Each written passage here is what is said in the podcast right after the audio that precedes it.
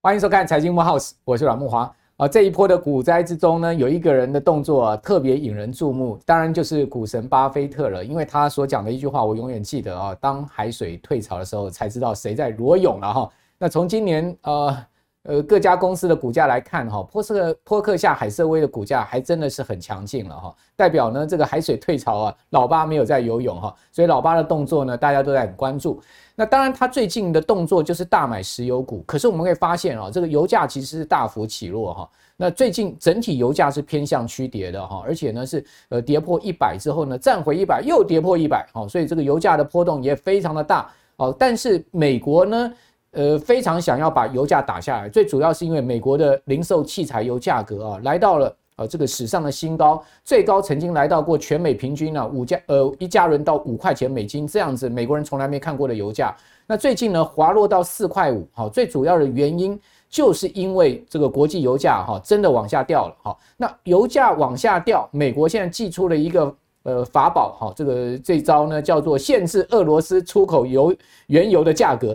那你说呢？俄国要卖多少这个一桶多少的油价呢？美国怎么管得到？美国就是有办法管得到，它就是呢用这个保险啊，用船运啊，哈，用这些其他的外部手段呢去控制俄罗斯的油价，啊，控制船运公司啊，控制这个保险公司的方式去控制俄罗斯油价，但是非常有可能适得其反，因为各位可以看到，事实上这个呃能源专家是讲到，美国如果要硬要去控制啊这个俄罗斯的油价哈，每桶上限四十块美金的话。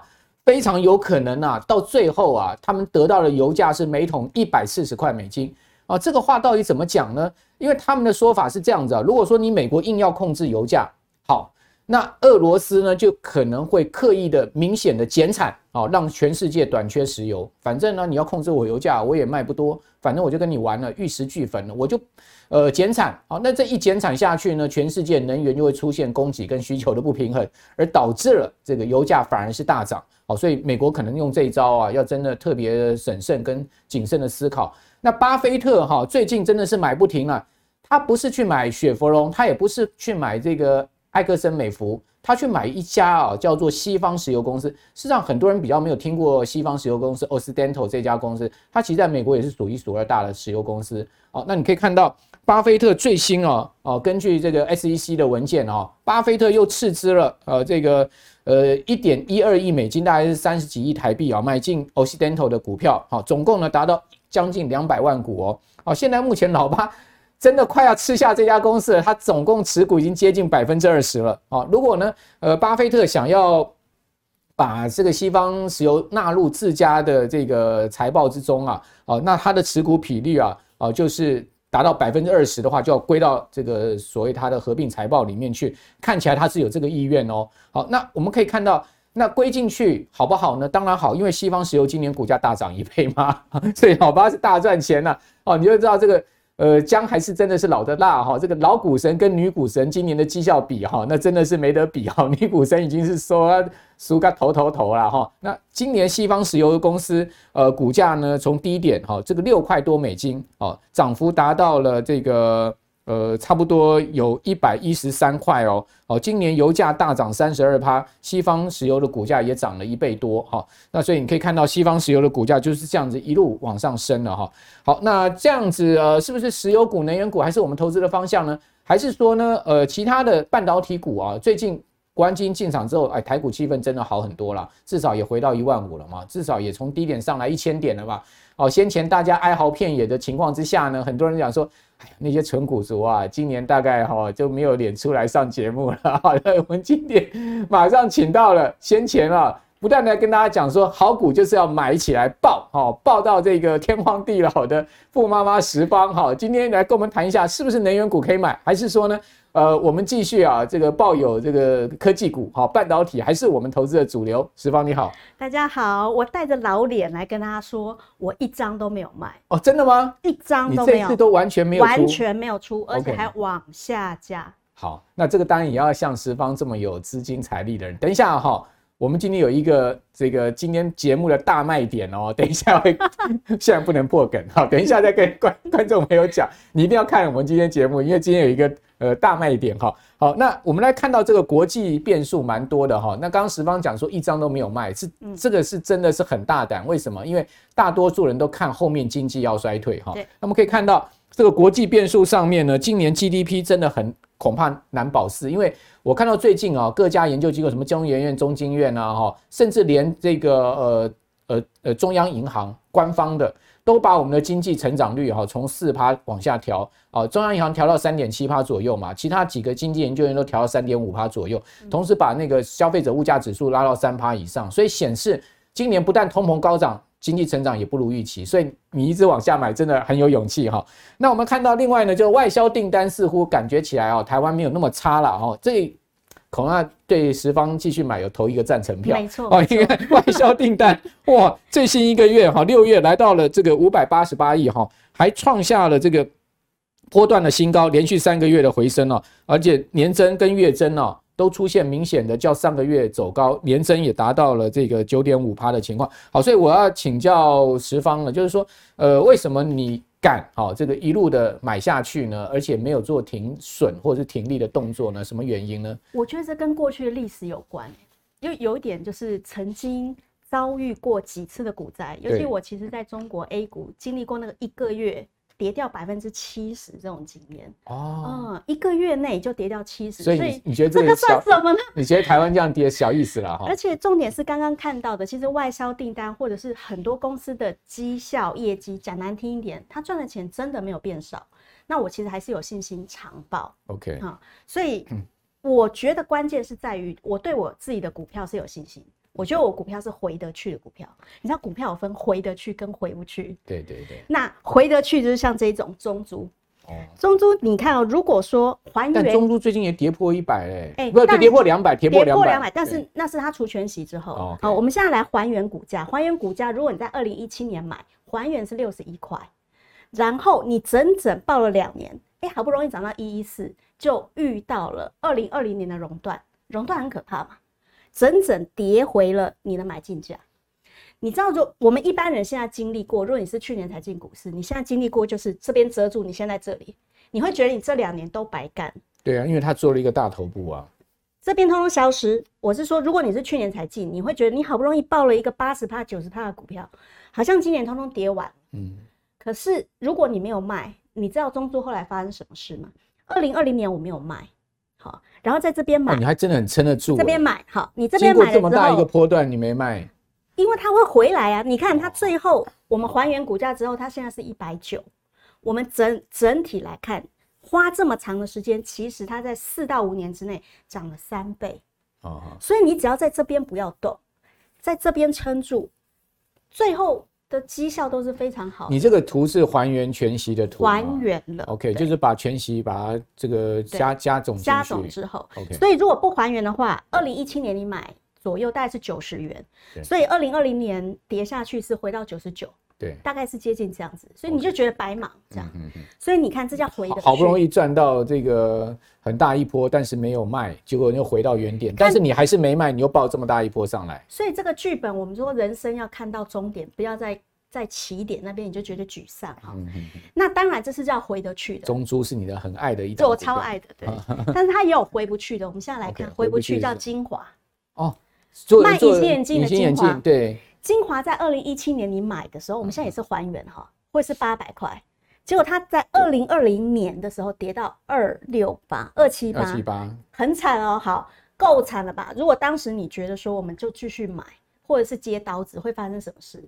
在经过两年之后，你看，不但没有回去，还屡创新低。嗯，所以如果你这一支股票是连续爆了四五年，其实你是大亏。为什么精华会是这样子呢？所以这就要讲回来，如果在股灾的时候，为什么我抱得住？对，我觉得我的股票是有一些特质是抱得住的。哈，回得去的股票的特征是什么？是越赚越多，跟越分越多。OK，我们今天讲来就是它越来越会赚钱。对。那你去看，我们这都用数字来看。二零一七年四一五五零五，你看到二零二一年是七二二，这是不是有越来越多？嗯。然后它的营收越来越高，营收越来越高。我们来看成本，成本控制也很重要。对对。那你看成本，它在二零一七年的时候三十八趴，可是到二零二一年的时候，其实是降了。嗯。所以它其实控制成本得以。这是中租嘛？这是中租。OK。那你看中租的毛利其实是一路向上的，嗯、它在二零一七是二五七，可是到二零二一年跑到五二七。OK。它是人家是真的它成本下降，然后营收营收又增加，它的毛利增加。好，那你看它是不是越分越多？其实是有这个趋势的，本来是分四块，慢慢分分分到六块五了，所以这是一间越来越赚钱，这个要抱得住。好，好，好那精华发生什么事？精华就要回不去。OK，为什么它回不去？你自己看，二零一七年它赚六十四亿，可是二零二一年其实跌到五十四，营收啦，营收跌到五十四，然后成本其实它成本控制的也不太好，还还上升，然后它的毛利其实是跌了。OK，好，那是不是越分越少？这个数字一拉出来，什么都逃不掉。它本来一八年的时候，一八年就是分一七年嘛，它还可以分二十五块，二零二二年剩十五块了。所以你看那个股价，哎、欸，很可怕哎、欸！我常常都跟人家讲，我最近接到很多人私讯跟我说：“老师怎么办？”我觉得我相信存股，可是到我今年的时候，我开始怀疑我的人生。最近最近很多那个讲存股的人都不太敢上媒体了，所以我舔着老脸来跟你讲。你要有信心，因为我举一个实例，我觉得我们今天都不要讲空的，我们就拿一个实例来讲。没错，这个小男生是一个真实存在人，他是在工研院工作，他现在已经退休了。那他再来找我的时候是四年前，这是他的股票的持股，你可以看到在二零二二年。他整整花了四年存的股票，绩效很棒。嗯，因为他押中了玉龙。哦，玉龙，玉龙就是做租赁的那个玉龙。就是他这两年，因为他重压，所以他状况很不错。嗯、那你看他的绩效是四十九趴。对，花了四年哦。可是，在今年股灾，他因为跟我一样一动也不动，所以他也没躲过。嗯、你看他整整跌掉了一百万。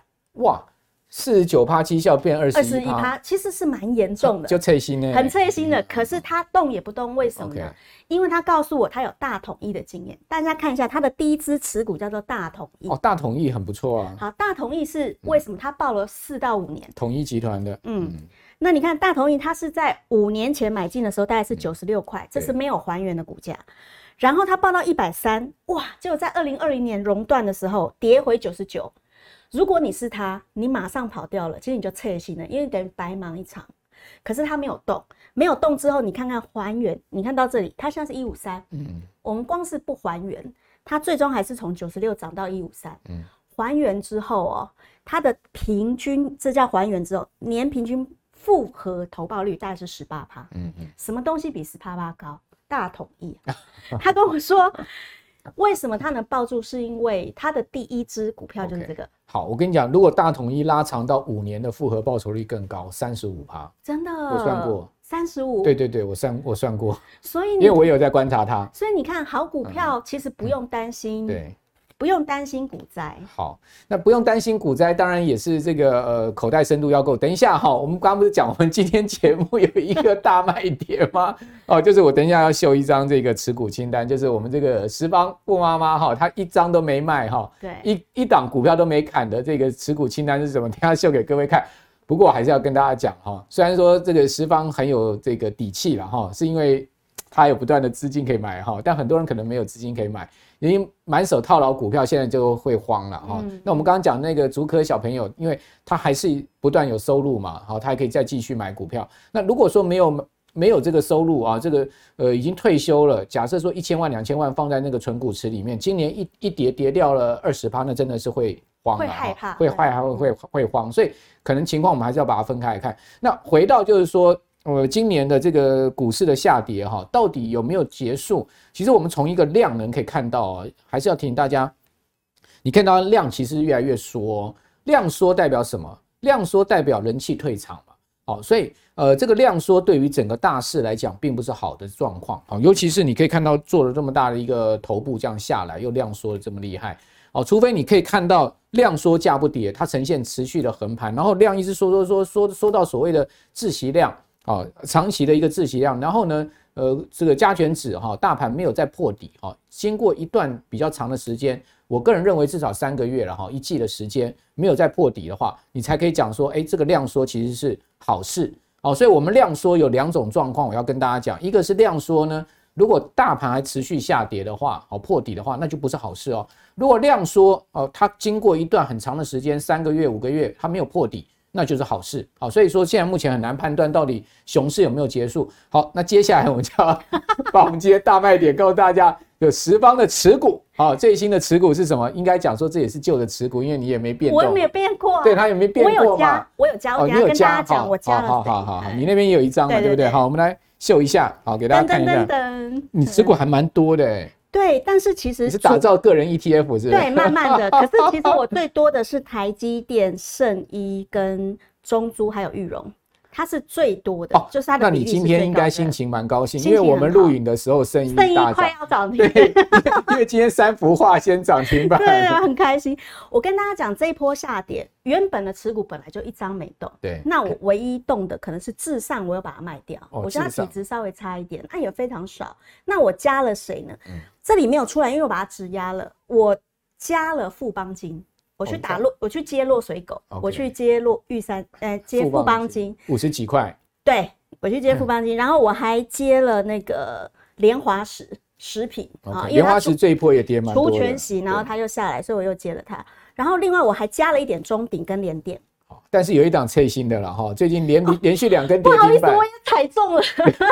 你为什么会去买润泰新呢？呃，看到它的绩效一直往上垫，然后它的分红非常高。啊，它就是来自于南山人寿啊。可是我买的非常少。对，哦、所以，我我也很自责，因为太少，所以我就有点不 care 它。你的太少是一百张是，是？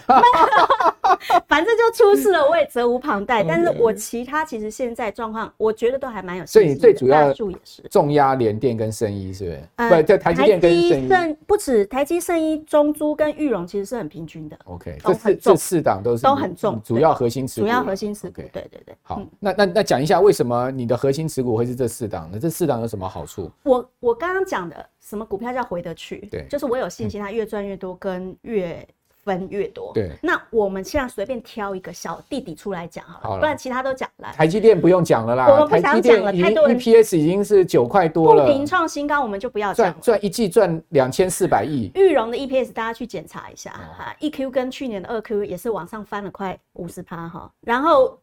中珠，因为我讲到烂，我不想讲，所以我今天想讲大树。OK，啊，大树是什么？大树你会看，它在过去这几年的营收是不是往上涨？这不是阿格力的爱股吗？哎、欸，我就欢迎阿格力抄我的、欸。有一天，你们两个是怎样？我们两个是怎样？有一天我上节目，我说大树不错，然后结果隔过几天，我发现他也喜欢大树，其实是很开心。就是大家如果看到一起，其实是开心了。那二零一七年，你看他三十六跑到一一三。这是不是就越赚越多？那它分红是不是也越来越多？嗯、我想这不太需要怀疑吧。嗯，好，所以基本上股价不低耶、欸。对，我觉得它的风险是稍微高了一点，而且现在疫情话题有点退烧嘛。嗯，但是我只是说，你看我挑的股票里面，至少它赚的钱绝不会往下掉。了解，这个我会 keep。就是你一定 keep 住就业绩增长、分红增长，增长这个东西的体质不可以掉它掉了就危险了。好，好，好，好，好，这个呃，十方跟。呃，阿格力绝对没有什么私底下没有，我们没有私底下干嘛？哦，但是他们这个英雄所见略同了，哈，就是说大家都看到了，就是同样基本面的一个好公司，对不对？好，那这个呃持股清单就留给大家参考哈，我们不是报名牌，大家赶快抄一抄。这个是范例，好范例，绝对不是叫大家一定要去买这些股票哈。那呃，接下来就是说未来的投资方向，十方你怎么观察呢？嗯，我想讲就是大家有没有兴趣去了解，就是最近有些冷冻食品。然后我最近其实很喜欢这支股票，叫卜蜂。为什么？它是做鸡肉的啊。我跟你讲，大成现在什么东西都涨，对不对？可是卜蜂比较特别，它其实是一间老公司。对对。而且大家如果去超市会看到，卜蜂其实都在卖小的冷冻包。哦。而且那个小的冷冻冷冻包，什么打抛猪那一种哈，直接快加热的，一包只卖一百出头。OK，很适合小家庭。小家庭用这个呃上班族。其实这个问题我有思考很久，因为我们其实今天在讲石油嘛。其实物价通膨这件事情可能不会消失。嗯、那既然不会消失，这个通膨的压力越来越大的底下，谁可以一条龙的控制成本，谁就有机会赚到钱。嗯、那我觉得补蜂是接近这个，因为其实补蜂的生意很特别，对它是从饲料做到肉鸡，再屠宰。屠宰之后再做成熟食，一条龙，它是完全一条龙，所以你看它控制成本，它就可以控制得住。鸡都他自己养的，它就不会被别人割着脖子说现在鸡要涨。对对，所以补蜂你会看到它的营收其实状况也不错，它已经连续两年哦，连续两年其实都是往上跳的。而且补蜂的分红其实有往越来越多的趋势。OK，趋势就是我喜欢分股票的这一种。OK，那你看它其实开始分股票，它本来没有分。好，所以我现在想加的是这一个，OK，补风食品股，好，跟买莲花石是有有个基本道理，OK，通货膨胀下买食品，了解。那第二个我想加码股票其实是广隆，广隆，好，广隆比较冷门一点，嗯嗯、可是我想跟大家讲，你就这样想，我们摩托车里面不是会有电瓶吗？没错，那它其实做的就是摩托车里面的那个电瓶，他们叫做。呃，某一种蓄电池，铅酸电池，那这种电池非常特别。你知道电池分两种，人大哥，一种是一次性的，就是我们那种小小颗的；一种是这种蓄电池，就是那种呃，我们一般讲、那个、一般小的放遥控器电池那种遥控器的，对哈。但是这种是比较大颗的哈。那这种汽车电瓶就用这种，汽车电瓶这种，可是它的缺点是什么？其实它是一种。非常高污染的行业，对，嗯，高污染的行业在中国其实发生，本来它最大的生产基地在中国，可是中国因为现在走环保，所以在前几年其实它淘汰了非常多小厂，嗯嗯，所以广隆哈，因为吃到这种中国都不生产，那是不是单就会慢慢转到广隆这边来？哦，OK，那这种我们都称它跟生意一样叫隐形冠军，对，隐形冠军就是说我们其实根本不认识他啦，因为他塞在车子里，我们也不知道他是谁。可是其实你根本没有想到，广隆其实是个好学生哦、喔。嗯、我那时候检查到他的时候还蛮吃惊。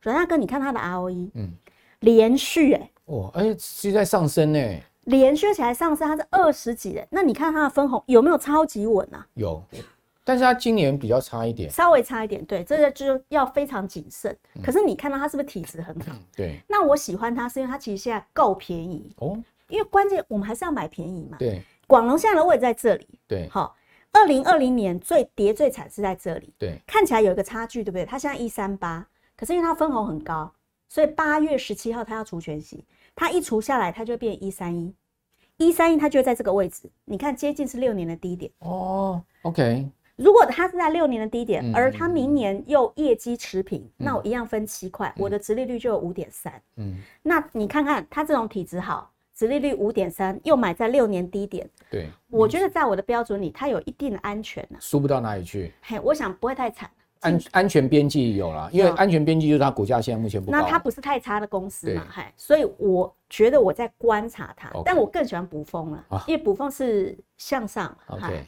好，那但问题就是说，这个现在目前科技业确实也是遇到了这个逆风了哈，不然的话，我们想说这个科技股也不会跌成这个样子嘛哈。那逆风从哪里看到呢？从这个公司要缩减人员支出来看到哈，啊，包括微软、包括苹果哈，这两大科技巨头啊，一个软的，一个硬的哈，都开始呢，开始呃对外宣称说呢，他们要放缓人员招聘了哈。所以我觉得这个逆风恐怕还没有结束哈，今年下半年、明年上半年。啊，应该还有一些经济跟呃这个企业获利的考验啊。不过这些考验是不是都已经全面 price in 在我们的呃这个股价的跌势上面了呢？啊，这当然就另外一个思考。也就是说，利空可能后面还有哈，或者说呢，呃坏的这个状况可能后面还有。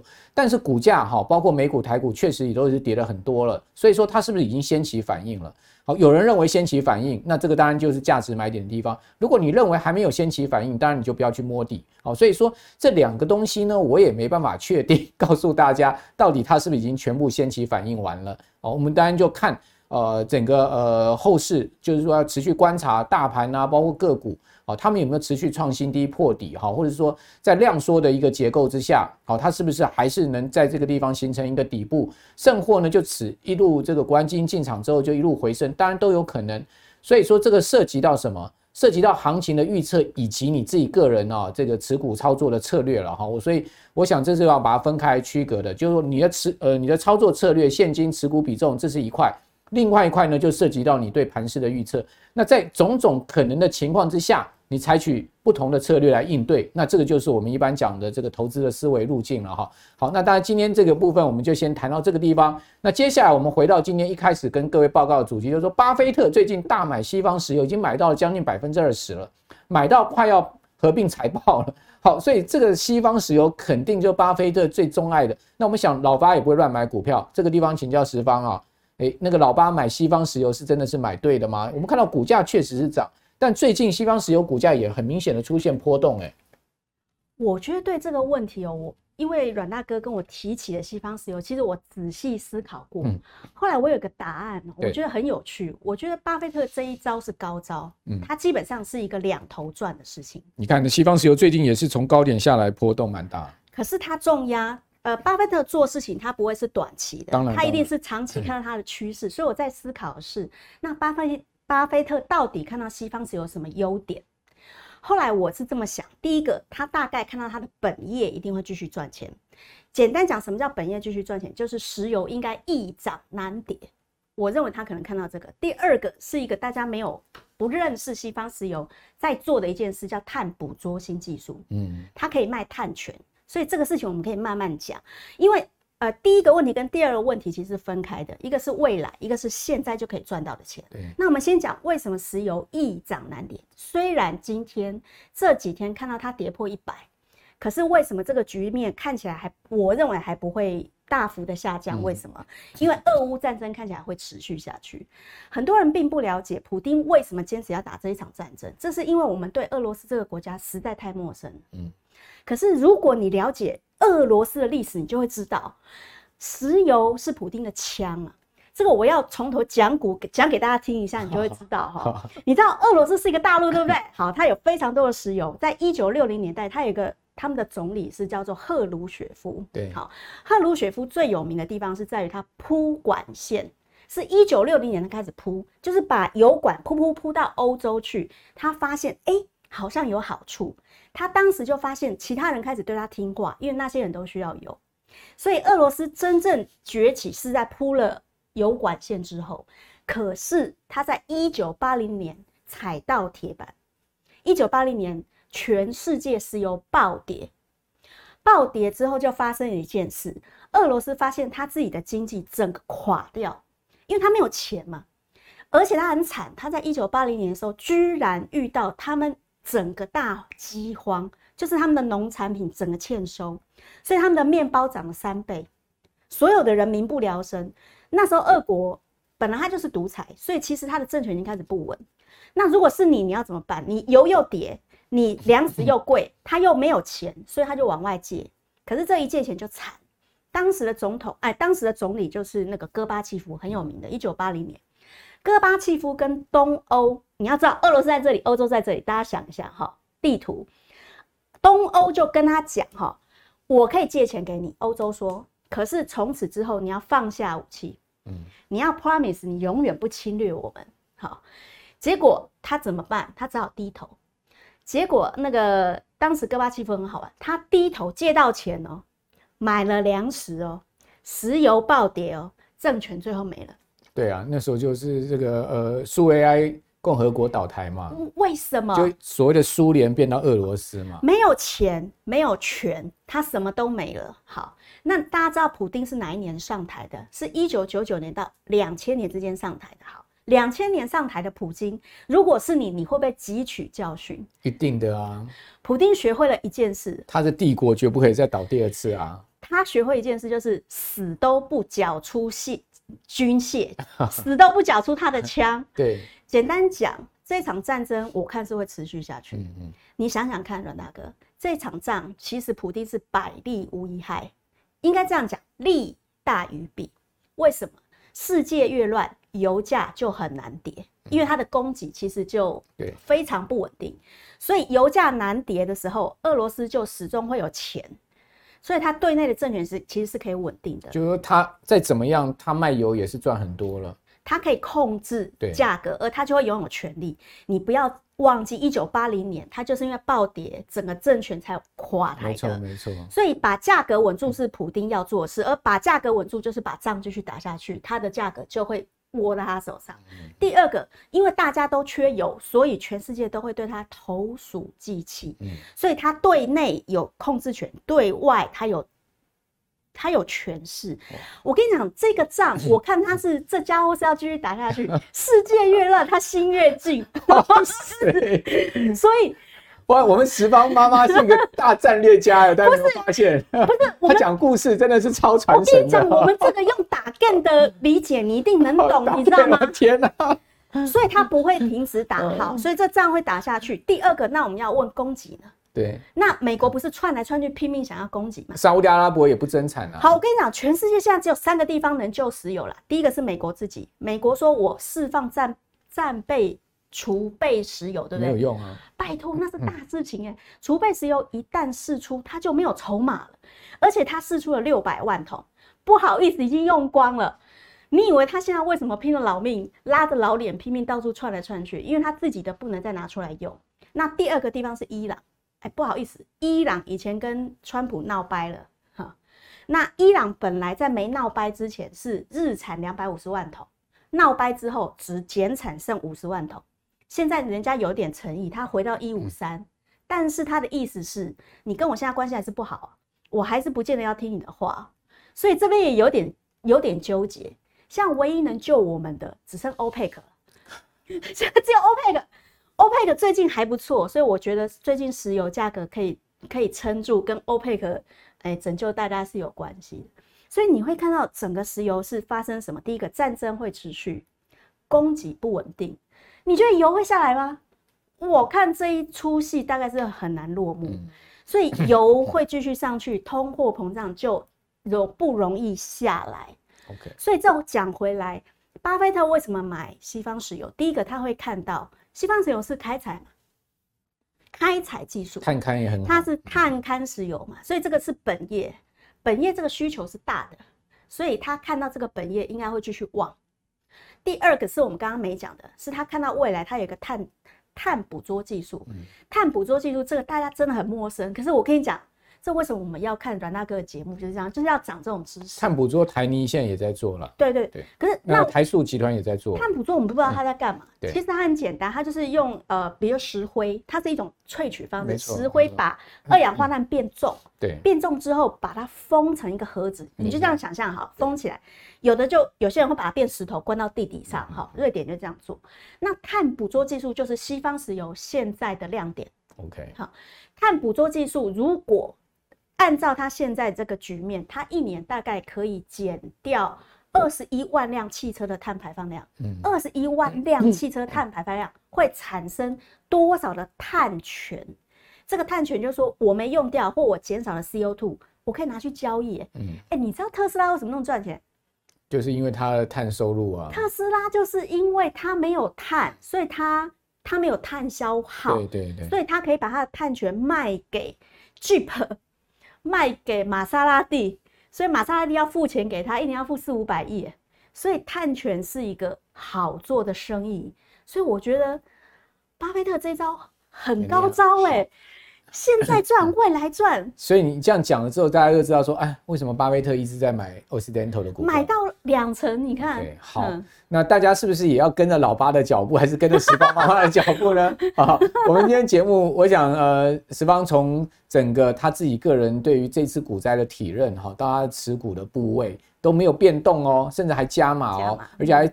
告诉了我们观众朋友新的标的哦，我相信大家收获的很多。那至于你要不要去买西方石油的股票，好，我们今天没有推荐哦，你自己去考虑。拈花微笑一下。对对，这个就是所谓的。呃，我们是今天是一个教学范例，给大家参考，对不对啊？那这个当然大家可以再去做刚刚十方所讲的这些事情的更进一步的探讨了。那再决定你的呃个人持股部位哈，以及你的资资产的布局的方向。我想呃，经由我们节目给各位一些方向哈，让大家再去多做功课，才是我们希望大家可以呃持续在投资市场呃成长的一个很重要的观念了哈。那今天非常谢谢十方再次来到我们的节目。